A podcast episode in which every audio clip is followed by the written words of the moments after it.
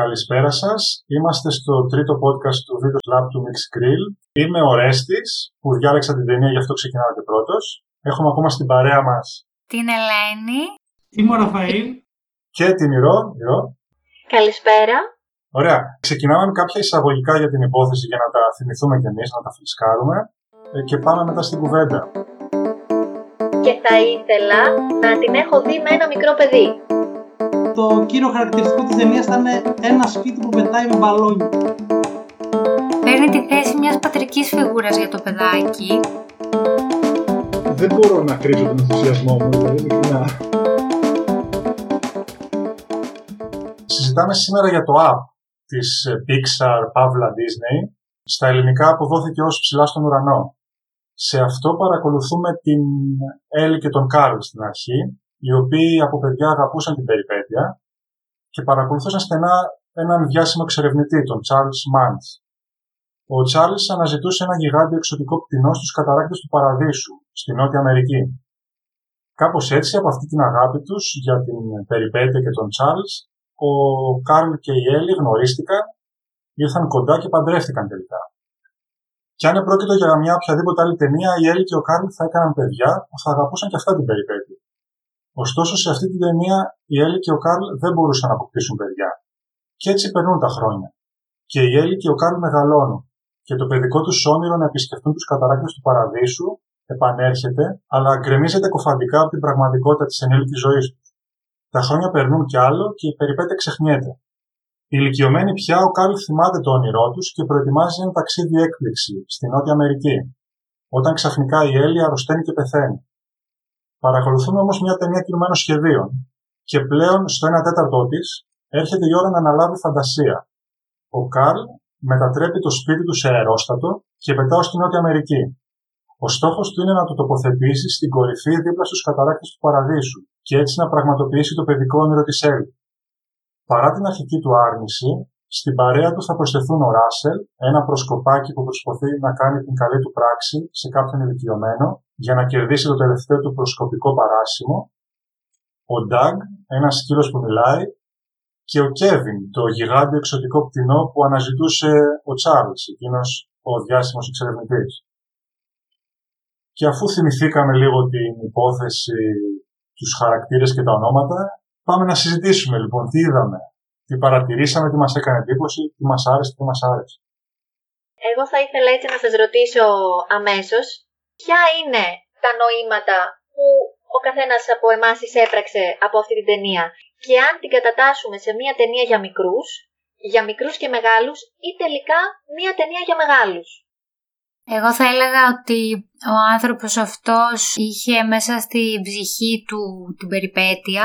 Έφτασε σε μια ηλικία που δεν την ε, είχε πραγματοποιήσει, όμως την κράταγε μέσα του.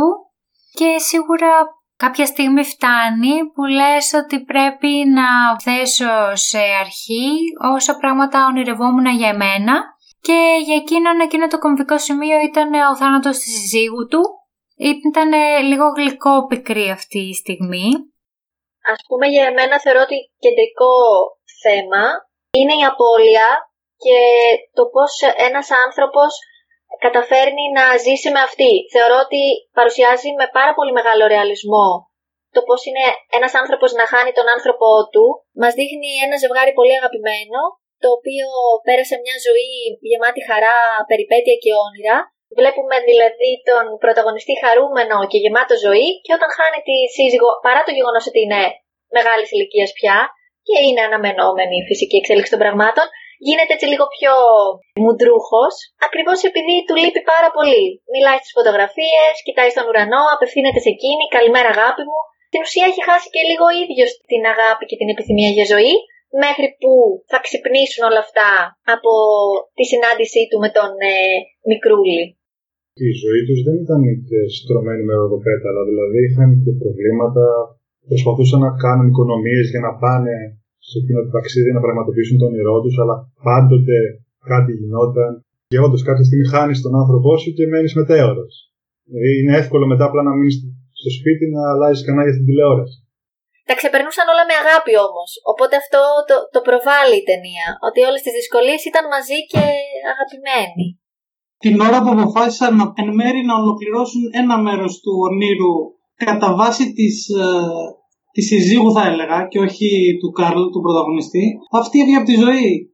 Την ώρα που έκλεισε αυτός στα εισιτήρια θα πηγαίνανε με άλλον τρόπο. Αυτή η γυναίκα του ήθελε να το κάνει σε στυλ περιπέτεια, θα την πήγαινε απλά ένα ταξίδι στα γεράματα και τελικά δεν πρόλαβε ούτε τα εισιτήρια να δει και ήταν λίγο μακάβριο και Σωστό, σκέψω αυτοί που θέλουν περιπέτεια να πάνε απλά να ράζουν, ξέρω εγώ, εκεί, γιατί δεν, ναι, δεν μπορούν να κάνουν κάτι άλλο. Δηλαδή, πώς θα κάνουν αυτή η ορειβασία, ξέρω εγώ.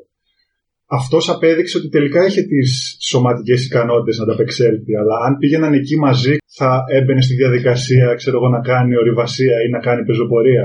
Ή θα έλεγε, Α, θα ράξω στο ξενοδοχείο τώρα εδώ πέρα. Φτάσαμε στην Νότια Αμερική, ξέρω εγώ.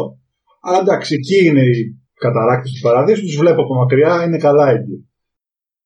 Μια άλλη παράμετρος που θέλω να θέσω αυτό είναι, και έχει μια σύνδεση, είναι το, το θέμα των, των ονείρων, των απραγματοποιητών. Δηλαδή αυτά που έχουμε, ξέρω εγώ, παιδιά και λέμε, Αχ, μακάρι να μπορούσα. Ναι, εντάξει, το ταξίδι είναι το πιο χαρακτηριστικό αυτό. Θέλω να πάω, ξέρω εγώ, στην Ιαπωνία.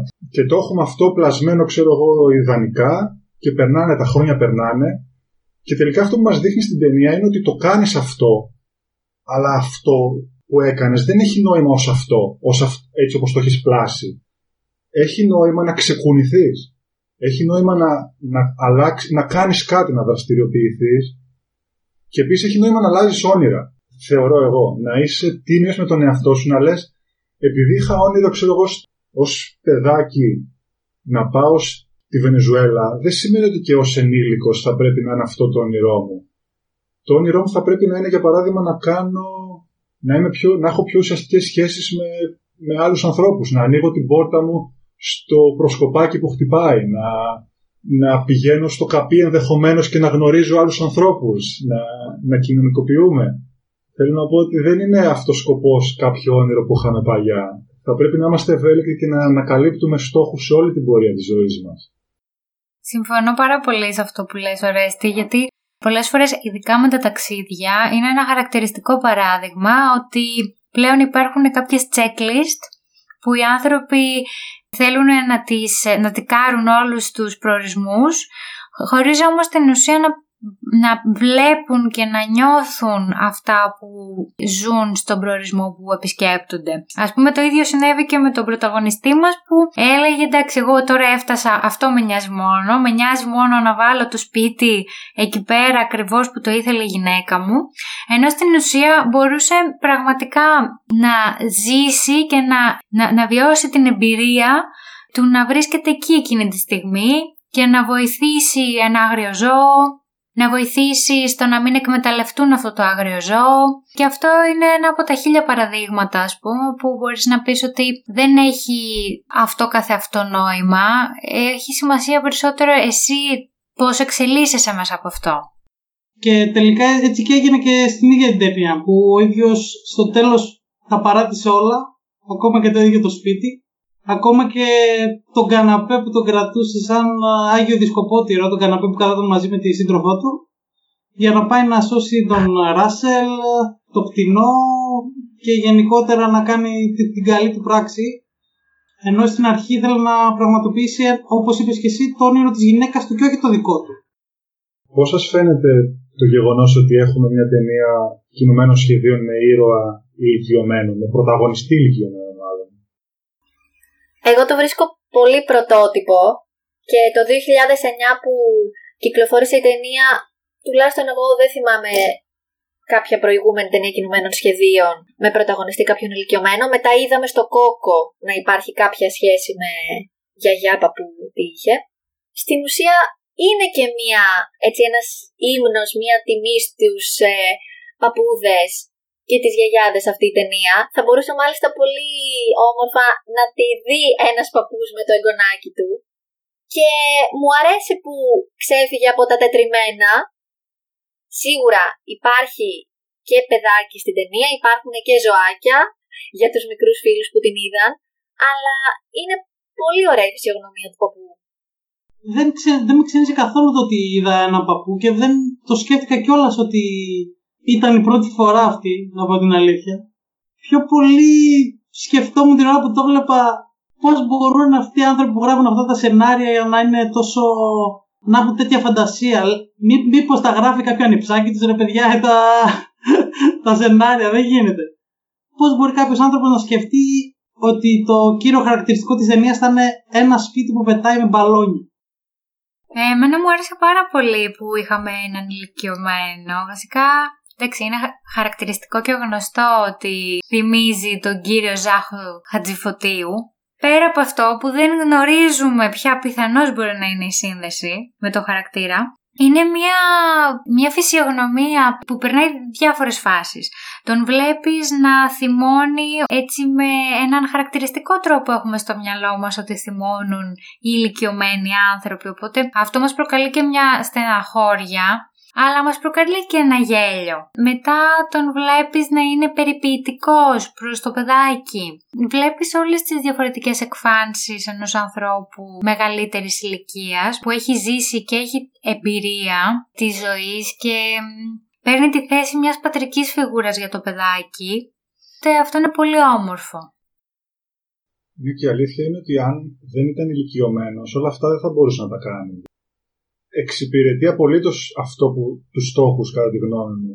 Δεν θα μπορούσε να είναι οποιαδήποτε άλλη ηλικία. Ο Καρλ κουβαλάει τόσα πράγματα από μέσα του. Κουβαλάει, ξέρω εγώ, τη σχέση του με τον Τσάρλς, έστω και από απόσταση. Την αφοσίωσή του, την επιθυμία του. Κουβαλάει τη σχέση του με την Έλλη. Και αυτά τα βλέπουμε και σαν σύμβολα. Βλέπουμε για παράδειγμα το σπίτι που το κουβαλάει σαν να κουβαλάει την ίδια την Έλλη. Του μιλάει κιόλας όπως θα μίλαγε στην Έλλη και το αποχωρίζεται μετά όπως θα αποχωρήσει φαντάζομαι την Έλλη. Ακόμα και τον Τσάρλς, το να φτάνεις σε κάποια τέτοια ηλικία και να κουβαλάς από μικρός μια αφοσίωση, να έχεις ένα παιδικό ήρωα και να τον βλέπεις να γκρεμίζεται μπροστά σου, είναι πολύ διαφορετικό να έχεις ζήσει με αυτή την ψευδέστηση, ξέρω εγώ, 50, 60, 70 χρόνια και, και να έχει καθορίσει όλα στη ζωή σου, γιατί γνωρίστηκες με τη γυναίκα σου μέσω αυτού ή με αφορμή αυτών και να βλέπεις ότι αυτός μεταλλάχτηκε ή εσύ έχεις πάει σε ένα μήκος κύματος που δεν συμβαδίζεται πλέον. Ήταν υπέροχο το γεγονός ότι χρησιμοποίησαν ηλικιωμένο και με αυτόν τον τρόπο. Δεν τον κάναν απλά ένα γκρινιάρι, ξέρω εγώ, τον γκρινιάρι γείτονα στον τέννη, στον τρομερό. Δεν τον κάναν απλά μια καρικατούρα. Πολύ ωραία η παρατήρηση αυτή. Εγώ θα ήθελα να πω ότι στην ελληνική μεταγλώτηση ακούμε και το να ήμουν στο Κώστα Βουτσά και ταιριάζει πάρα πολύ. Θεωρώ δηλαδή ότι ήταν εξαιρετικός και στις εκφάνσεις που είναι πιο γκρινιάρης και στις εκφάνσεις τις πιο τρυφερές και σίγουρα και στις πιο αστείες. Ενώ αντίστοιχα τον ε, ρόλο του Charles, τον, ε, μάλλον τη φωνή στον Charles χάριζε ο Γιώργος Κωνσταντίνου. Είχαμε δηλαδή δύο ηθοποιούς του παλιού ελληνικού κινηματογράφου σε αυτούς τους δύο ρόλους. Είναι σημαντικό να κάνουν καλό casting στις φωνές. Δηλαδή σε άλλες χώρες, επειδή είναι συνηθισμένη η κουλτούρα της μεταγλώτησης, δηλαδή π.χ. εδώ στη Γερμανία μεταγλωτίζουν τα πάντα, υπάρχει και η λογική και οι ηθοποιοί επενδύουν χρόνο σε αυτό. Και το γεγονός ότι ο Βουτσάς ταιριάζει απόλυτα στο χαρακτήρα, τουλάχιστον εμφανισιακά, ηλικιακά, είναι γνωστός, είναι αγαπητός, έστω και αν τα παιδιά δεν τον γνωρίζουν, φαντάζομαι. Αλλά ταυτίζεται ο γονιός που θα τα πάρει τα παιδιά. Πιστεύετε ότι περνάνε όλα τα νοήματα στα μικρά παιδιά; Εδώ δεν περνάνε στα μεγάλα, στα μεγάλα παιδιά. Όλα περνάνε στα μικρά. Η, η, αλήθεια είναι ότι δεν το πιστεύω γιατί το συναντώ σε πολλές ταινίες πιο, και πιο σοβαρές, να το πω. Ταινίες που απευθύνονται σε ενήλικες. Δεν, δεν πιάνουμε όλα τα νοήματα έτσι κι αλλιώς. Δεν νομίζω τώρα ένα παιδάκι να κάτσει να κοιτάει βαθύτερα νοήματα. Πιο πολύ το, το παιδάκι θα το αποσπάζουν τα μπαλόνια, ο μαγικός τρόπος που πετάει το σπίτι, τα μαγικά τα ζωάκια, τα σκυλάκια που μιλάνε, τέτοια πράγματα. Εγώ νομίζω ότι το παιδάκι θα καταλάβει μέχρι εκεί που του επιτρέπει η συναισθηματική νοημοσύνη που έχει αναπτύξει και το γνωστικό του επίπεδο. Δεν θα το καταλάβει όλο σίγουρα. Ένα μικρό παιδάκι πολύ πιθανό να μην έχει βιώσει την απώλεια. Μπορεί και να την έχει νιώσει. Δεν είναι αυτή η φυσική ροή των πραγμάτων βέβαια, αλλά πολύ πιθανό να έχει συμβεί. Αλλά αν δεν έχεις νιώσει την απώλεια ή δεν έχεις ζήσει κάποιες καταστάσεις ως ενήλικας, είναι λίγο πιο δύσκολο να το καταλάβεις στην ολότητά του. Εγώ πάντως Εντάξει, με ξέρετε, είμαι ευσυγκίνητη. Οι ακροατές δεν με ξέρουν, αλλά είμαι ευσυγκίνητη. Έκλαιγα όλη την ώρα σχεδόν που υπήρχαν οι συναισθηματικές σκηνές, ειδικά τα πρώτα λεπτά που δεν υπάρχει καθόλου ομιλία και δείχνει τη ζωή τους όλα αυτά τα χρόνια και υπάρχουν μόνο βλέμματα, μουσικές, χρώματα. Αυτά με συγκίνησαν πάρα πολύ. Οπότε νομίζω ότι είναι μια ταινία που απευθύνεται και σε παιδιά και σε μεγάλους.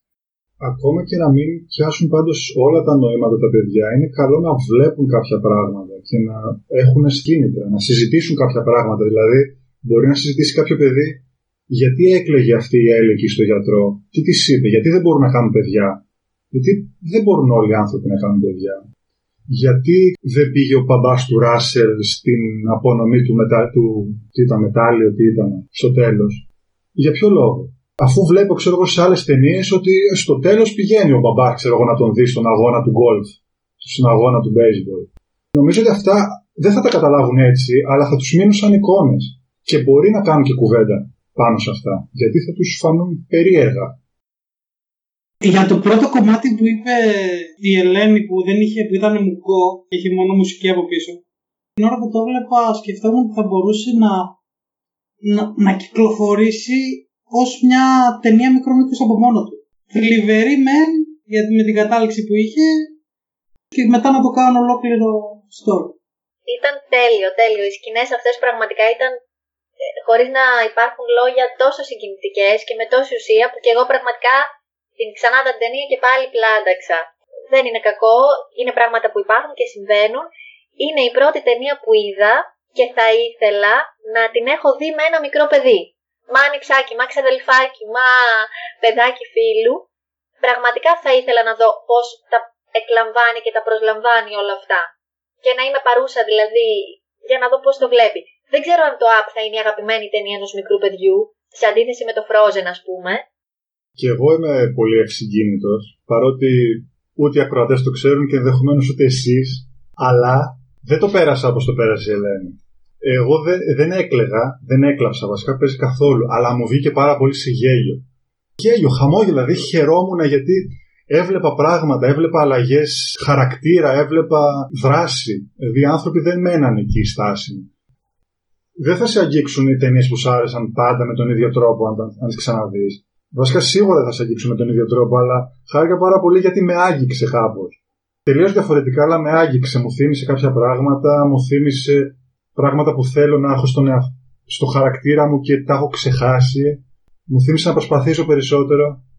Και αυτά είναι σημαντικά πράγματα.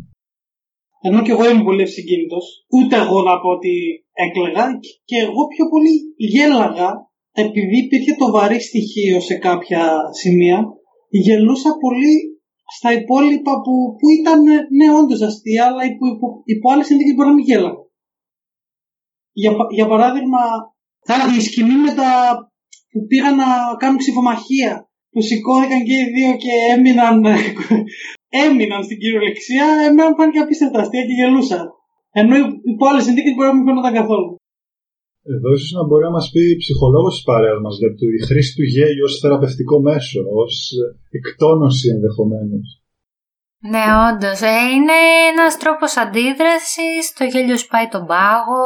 Το γέλιο είναι και αυτό ένα, μια έκφραση συναισθηματική που πολλές φορές μπορεί να νιώθεις αμηχανία και να γελάς ή μπορεί να θέλεις και να κρύψεις κάτι, δηλαδή μπορεί να συγκινείσαι αλλά να μην θέλεις να το δείξεις ανοιχτά, οπότε να το γυρίζεις σε γέλιο. Σίγουρα μας κάνει καλό πάντως ως ενήλικες να βλέπουμε ταινίες κοινωμένων σχεδίων, γιατί θυμόμαστε να γελάμε και να, γελά, να γελάμε και πηγαία και όχι μόνο για να καλύψουμε κάτι που μας προκαλεί αμηχανία αλλά να γελάμε με πραγματικά αστεία πράγματα που πολλές φορές δεν ασχολούμαστε στην καθημερινότητά μας.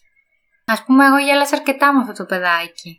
Ήταν, ήταν μια γλύκα και ήταν και πολύ αστείες οι ατάκες του. Πάντως αυτό που λέγατε για τα παιδιά νομίζω ότι είναι τόσο δύσκολες οι στιγμές και οι συνθήκες που ζούμε που κοινωνικά υπάρχουν πάρα πολλές αλλαγές σε σχέση και στη δομή της οικογένειας σε πολλά πράγματα σε σχέση με παλαιότερα, που τα παιδιά εκτίθενται από πολύ μικρή ηλικία σε τέτοιες καταστάσεις. Οπότε εμείς μπορεί να φοβόμαστε ότι μπορεί να μην είναι για το αναπτυξιακό τους επίπεδο κατάλληλη αυτή η ταινία, αλλά σίγουρα θα τους δώσει πράγματα και δεν θα είναι εικόνες που εμείς πιστεύουμε ότι δεν τους είναι οικίες. Τους είναι οικίες.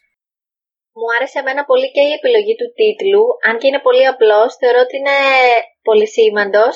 Και επίσης η απόδοση στα ελληνικά είναι από τις λίγες ή αρκετές φορές που είναι επιτυχημένη. Το ψηλά στον ουρανό και το ψηλά μπορεί να είναι ψηλά επειδή πετάω, ψηλά επειδή έχει αποβιώσει ένα αγαπημένο μου πρόσωπο και ίσως είναι ψηλά στον ουρανό, ψηλά up γιατί η διάθεσή μου έτσι είναι ανεβασμένη βλέποντας την ταινία και αλλάζει και γίνεται χαρούμενη, νομίζω ότι είναι καλή η επιλογή. Μήπως έπρεπε να το κάνουν στα σύννεφα πετάω τότε. και αυτό θα μπορούσε να είναι. Οπότε νομίζω ότι η ταινία άρεσε σε όλους μας και μάλιστα πολύ. Έτσι για να κλείσουμε. Πολύ ωραία ταινία για μικρά και μεγάλα και πολύ μεγάλα παιδιά. Εντάξει, ο μπαμπάς μου τώρα δεν ξέρω αν θα το βλέπω εγώ, εγώ όταν φτάσω στην ηλικία του μπαμπά μου, αν να φτάσω και ειρηνάμαστε. Ναι, και εμένα μου άρεσε πάρα πολύ και θα το πρότεινα σίγουρα σε μικρούς και μεγάλους. Ναι, εγώ πιστεύω ότι αν κάποιος δεν την έχει δει αυτή την ταινία, μάλλον έχει χάσει κάτι πάρα πολύ σημαντικό. Και βασικά όχι μόνο αυτή την ταινία, γενικώ τώρα να, να το πάω για να κλείσουμε λίγο και γενικότερα στην Pixar. Ό,τι βγάζει η Pixar ειλικρινά δεν βρίσκω κάτι, κάτι κακό στις δουλειές της. Δηλαδή η μία ξεπερνάει την άλλη. Την έβλεπα, έβλεπα αυτή την ταινία και σκεφτόμουν το Wall, ρε παιδιά, δεν μπορώ να το ξεπεράσω ειλικρινά σαν ταινία. Δεν μπορώ να το ξεπεράσω. Αλλά το app δεν, το, δεν είναι ότι το βάζω στη σύγκριση. Έχει αποκτήσει ένα δικό του βάθρο γι' αυτό δίπλα. Όπως έχει και το Toy Story και όλη η σειρά των Toy Story. Όπως έχουν, ξέρω εγώ, ο Nemo και η Dory, ακόμα και η Dory, ναι, δηλαδή καινούρια είναι τόσο, τόσο ωραίος ο τρόπος που προσεγγίζουν τα θέματα τους και ο τρόπος που προσπαθούν να, να ξαναγράψουν παραμύθια. Να γράψουν καινούργια παραμύθια μάλλον. Γιατί το κομμάτι της Disney προσπαθεί να ξαναγράψει γνωστές ιστορίες με κάποιο άλλο τρόπο, κάποια να τα κάνει πιο μοντέρνα. Έχει και το κομμάτι βέβαια το μουσικό, τα τραγούδια και όλα αυτά, το οποίο δεν το έχει Pixar, είναι σημαντικό κομμάτι της Disney, αλλά αν το αφήσουμε αυτό, κατά τα άλλα παίρνουν παλιές ιστορίες και τις ανακυκλώνουν δεν είναι απαραίτητα κακό. Θα πρέπει να, τα, να πεις τις ίδιες ιστορίες με άλλο τρόπο για να τις ακούσουν τα παιδιά σήμερα. Αλλά θεωρώ αυτό που κάνει η Pixar είναι, είναι στο τώρα, ζει στο τώρα. Κοιτάζει γύρω τι συμβαίνει, μπαίνουν σε ένα δωμάτιο, συζητάνε και δημιουργούν κάτι το οποίο τροφοδοτεί την κοινωνία. Τροφοδοτεί συζητήσεις, τροφοδοτεί την ίδια τη ζωή έξω. Δεν μπορώ να κρύψω τον ενθουσιασμό μου, δηλαδή ειλικρινά. Ωραία, ο ενθουσιασμός δεν κρύβεται, αλλά συμφωνώ απόλυτα. Εννοείται η Disney είναι κορυφή, εννοείται έχει ταινίες που μας έχουν σημαδέψει όλους, αλλά θεωρώ ότι κάποιες στιγμές μένεις στο περιτύλιγμα, στην επιφάνεια, το εντυπωσιακό, την ομορφιά, εντάξει, λίγο την αγάπη του πρίγκιπα και της πριγκίψας. Η Pixar κάνει κάτι άλλο, ήταν πρωτοπόρα σε αυτό και σου αφήνει και κάτι πολύ πίσω από το προφανές. Και νομίζω ότι είναι πολύ σημαντικό να το κάνει αυτό όταν απευθύνεται και σε κοινό μικρής ηλικίας πολύ αξιόλογες οι δουλειέ της και να συνεχίσει έτσι πραγματικά. Φυσικά πήρε Όσκαρ, νομίζω, καλύτερης ταινίας κινουμένων σχεδίων. Δεν θα μπορούσε να μην. Είναι μια από τις σημαντικές ταινίες, δηλαδή όντως έχει ένα δικό της βάθρο. Και για να κλείσουμε με μια ωραία εικόνα, Ελένη, Λοιπόν, σας αποχαιρετάμε με την όμορφη πολύχρωμη εικόνα του σπιτιού την ώρα που εμφανίζονται τα εκατομμύρια μπαλόνια να βγαίνουν μέσα από την καμινάδα και να τραβάνε το σπίτι ψηλά. Ήταν πάρα πολλά, πολύχρωμα και είναι μια υπέροχη εικόνα που νομίζω όλοι θαυμάσαμε και για την οποία πραγματικά αξίζει να δείτε την ταινία. Τα λέμε την επόμενη φορά λοιπόν. Ευχαριστούμε που μας ακούσατε. Περιμένουμε τα δικά σας σχόλια για το πόσο σας άρεσε το app. Γεια σας!